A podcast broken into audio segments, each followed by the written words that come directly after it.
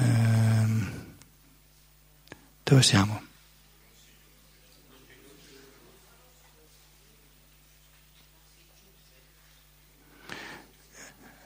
Dove stavo? Chi pensa in questo modo?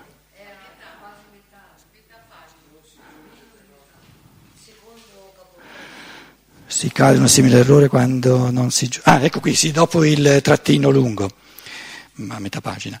Non si giunge però, pensavo fosse più in giù, non si giunge però a qualcos'altro che si possa accettare come verità se, abbandonato il punto di vista primitivo, si conserva tuttavia, senza accorgersene, il modo di pensare che esso impone. In altre parole, una terza posizione salta fuori soltanto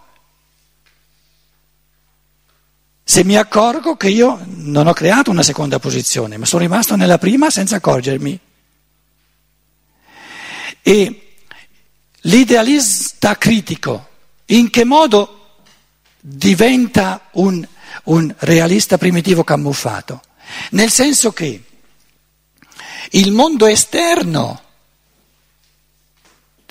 circa il mondo esterno, dice non raggiungo la cosa in sé, ma ho soltanto rappresentazioni. Invece le percezioni fatte all'interno le prende come realista ingenuo come realtà così come le percepisce. Perché se fosse conseguente dovrebbe dire io delle percezioni che faccio al mio interno ho soltanto rappresentazioni.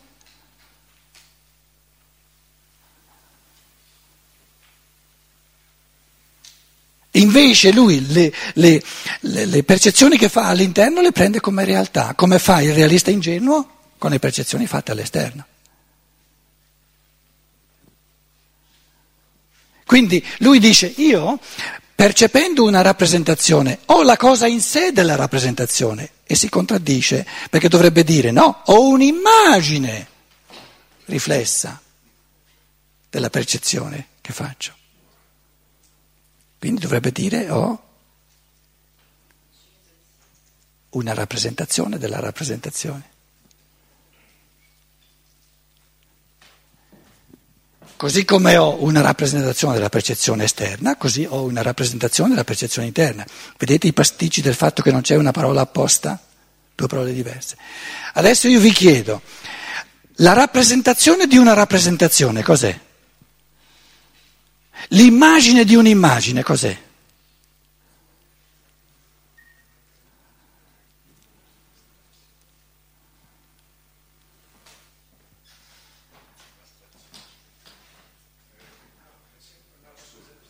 No, no. Certo che è percepibile, certo che è percepibile. Io ho visto la foto, la foto è un'immagine del nonno ed è un'immagine dell'immagine. Ho l'immagine dell'immagine? No, non ho la realtà dell'immagine dell'immagine, ho una rappresentazione dell'immagine dell'immagine. Com'è? No, postula un regressum ad infinitum. Perché di ogni immagine di immagine ho soltanto l'immagine, non ho mai la realtà dell'immagine, ho soltanto sempre l'immagine. Quindi io percepisco l'immagine di un'immagine. In questa percezione che cosa ho? La rappresentazione della percezione, non la percezione. Quindi non ho la realtà dell'immagine dell'immagine ma la rappresentazione dell'immagine dell'immagine. E la rappresentazione dell'immagine dell'immagine è l'immagine dell'immagine dell'immagine. Piano, piano, piano, questo punto è importante. Eh? Allora, adesso siamo arrivati a tre. Qui c'è l'immagine, l'immagine del nonno, numero uno, sul muro. Dentro di me cosa c'è di questa immagine? L'immagine dell'immagine. In me, l'immagine dell'immagine. Due, che cosa ho io di questa immagine dell'immagine? Una rappresentazione. Quindi, numero tre, ho un'immagine dell'immagine dell'immagine. Tre, ho un'immagine dell'immagine dell'immagine. di questa terza immaginificazione. Che cosa ho io? Ho la realtà di questa terza immaginificazione? No, ho la rappresentazione. Quindi devo andare all'infinito.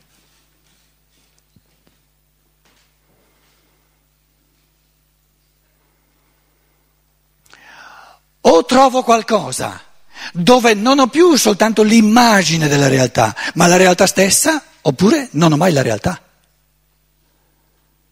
Ripeto, a questo punto qui io mi devo dire, o esiste qualcosa che non si trasforma in immagine, quindi di, di, cui io non posso avere la percezione, ma colgo direttamente la realtà, oppure non ho mai nessuna realtà.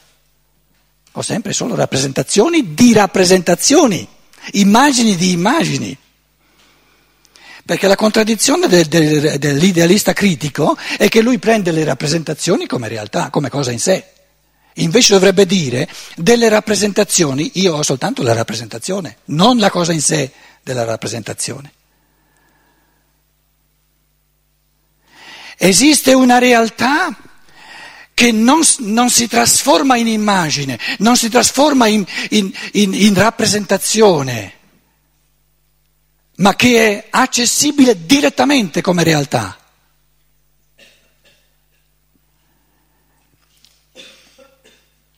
È il pensare, è il pensare. Perciò è così difficile cogliere il pensare perché non si frappone tra il pensare e la percezione del pensare è la percezione. Perché non si, non si frappone tra il pensare e la percezione del pensare, la percezione. Un elemento di immagine riflessa.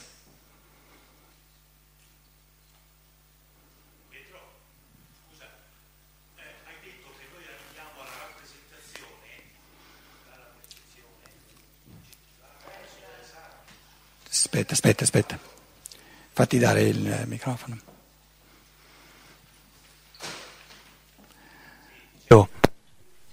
Eh, noi siamo pervenuti a una rappresentazione dentro di noi attraverso il pensare.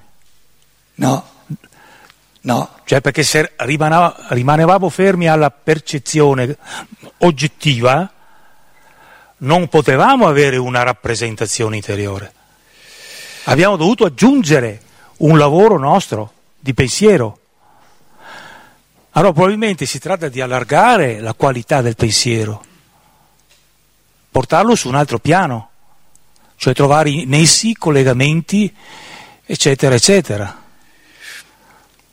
Quindi tu stai dicendo un pensare che non si percepisce, che non si coglie come creante realtà in assoluto è un pensare solo potenziale, come nel bambino piccolo. Esatto. Il bambino piccolo, eh, se, tu dici giustamente, se non ci fosse nemmeno potenzialmente il pensare, non potrebbe avere né percezioni né rappresentazioni. Però è un conto avere il pensare a livello potenziale è un conto aver, recepirlo nella coscienza in modo tale che io percepisco il pensare come creante la realtà. Quindi la realtà dell'albero, la realtà della rosa, o esiste nel pensiero, nel pensare, o non esiste.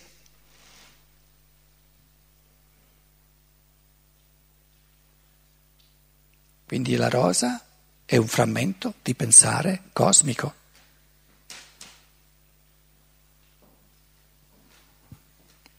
La coscienza ordinaria, e credo che è questo che tu volevi dire, ha questo pensare solo potenzialmente, portandolo a coscienza che nel pensare, col pensa- il pensare crea la realtà, la sostanzialità delle cose. Questo pensiero che nel quale noi percepiamo la realtà creante del pensare, è un pensiero non solo potenziale, ma realizzato. È la realtà, non la potenzialità del pensare, ma la realtà del pensare. E il senso dell'evoluzione è di trasformare il logos, il pensare creante che nell'uomo è potenziale, sempre di più a una realtà che da, da potenzialità diventa realtà. Per il logos stesso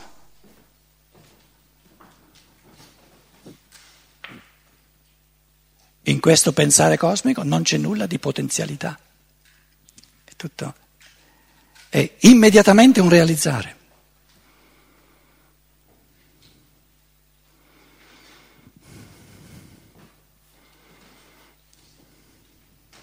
Scusa, una, una piccola coda.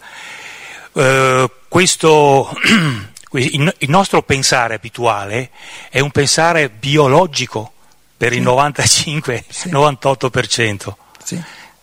E, e, e, sulla falsa riga della percezione. Eh. E chi ci dà la percezione? Il biologico, il corpo, esatto. i sensi. Esatto. Una volta che il pensiero si emancipa e arriva a essere sempre più spirituale, se si può dire, e allora eh, diventerà creante, perché si identifica con la realtà della cosa. Quindi diven- pensando diventa rosa. Gli scolastici, già Aristotele, un adagio della scolastica era cognoscens in actu und cognitum in actu, quindi il conoscente nell'atto di conoscere e il conosciuto nell'atto di venire conosciuto, unum sunt, sono una cosa sola.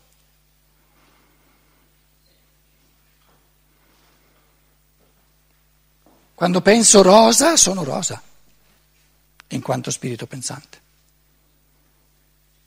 Però quando penso rosa, non quando percepisco rosa.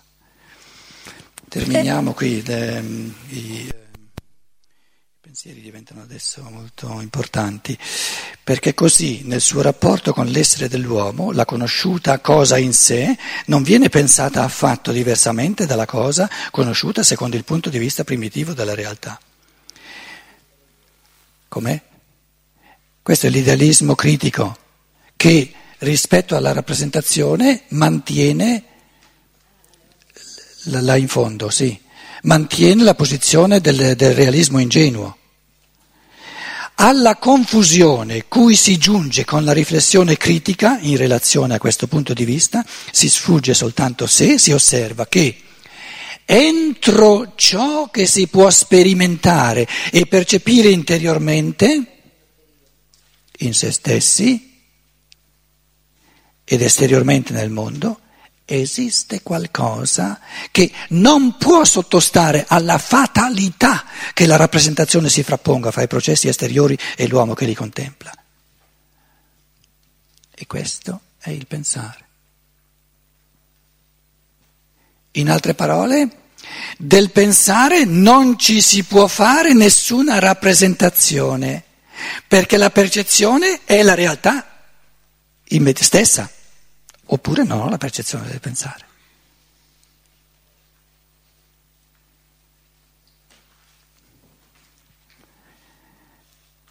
Qual è la condizione per percepire il pensare? Pensare, produrlo, crearlo. Quindi ho la realtà del pensare, nella percezione del pensare. Certo, è il concetto. Eh, scusa Pietro, ma ad esempio, non so se mi sentite, ma non funziona... Vicina, eh, più vicina. Mi senti... Ecco. Sì.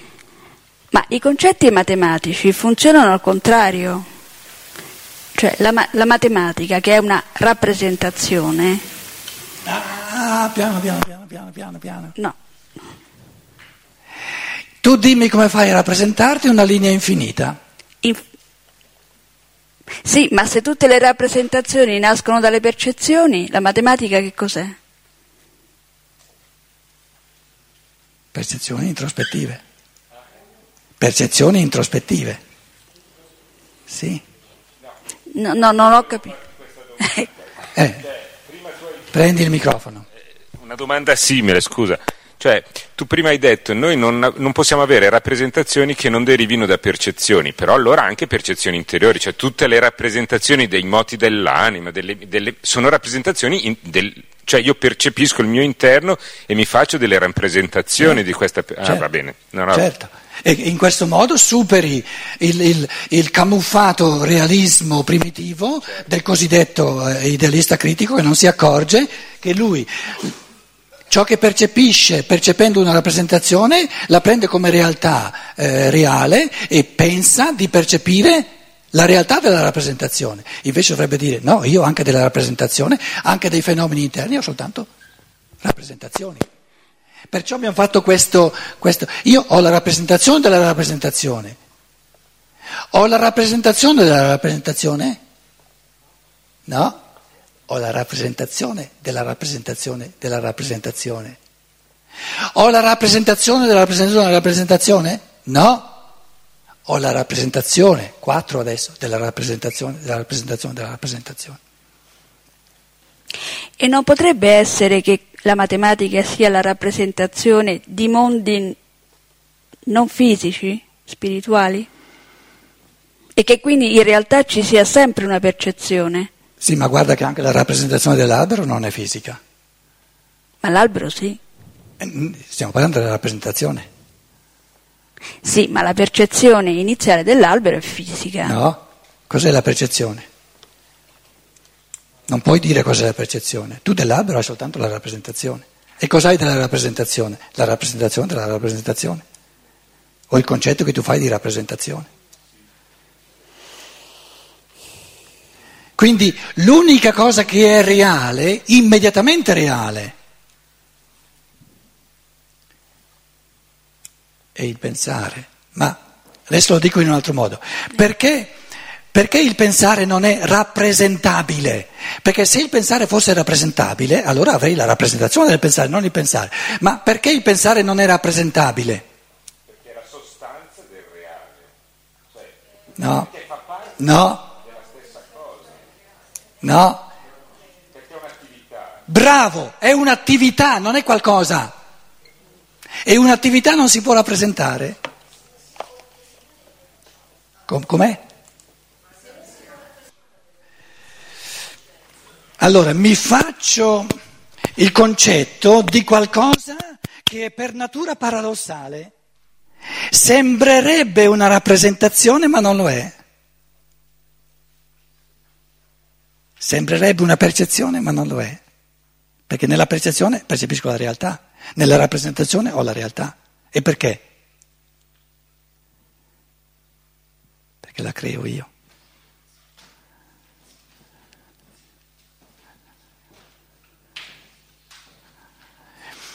Un paragone. Che differenza c'è fra tutti, bambi- tutti gli altri bambini del mondo e il bambino, oggi ho sentito in radio italiana che ormai in italiano non si dice più che si mette alla luce un bambino, una mamma, o che da- da- da- partorisce un bambino, no, ha fatto due bambini. Il mio senso del linguaggio si è orripilato, ma comunque. Che differenza c'è tra un bambino che una mamma ha fatto lei e tutti gli altri bambini? Tutti gli altri bambini sono percezioni. Questo bambino qui suo è un processo, una, una realtà, una creazione, un vissuto reale. Quindi il pensare è l'unica cosa che è il mio vissuto reale. Tutto il resto mi si presenta non creato da me.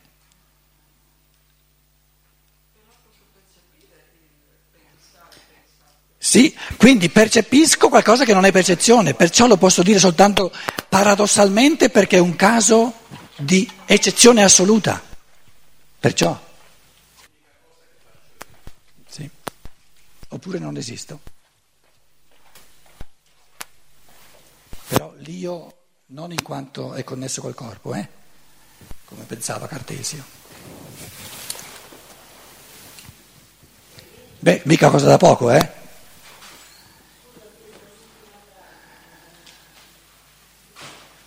Quello che ha detto lui.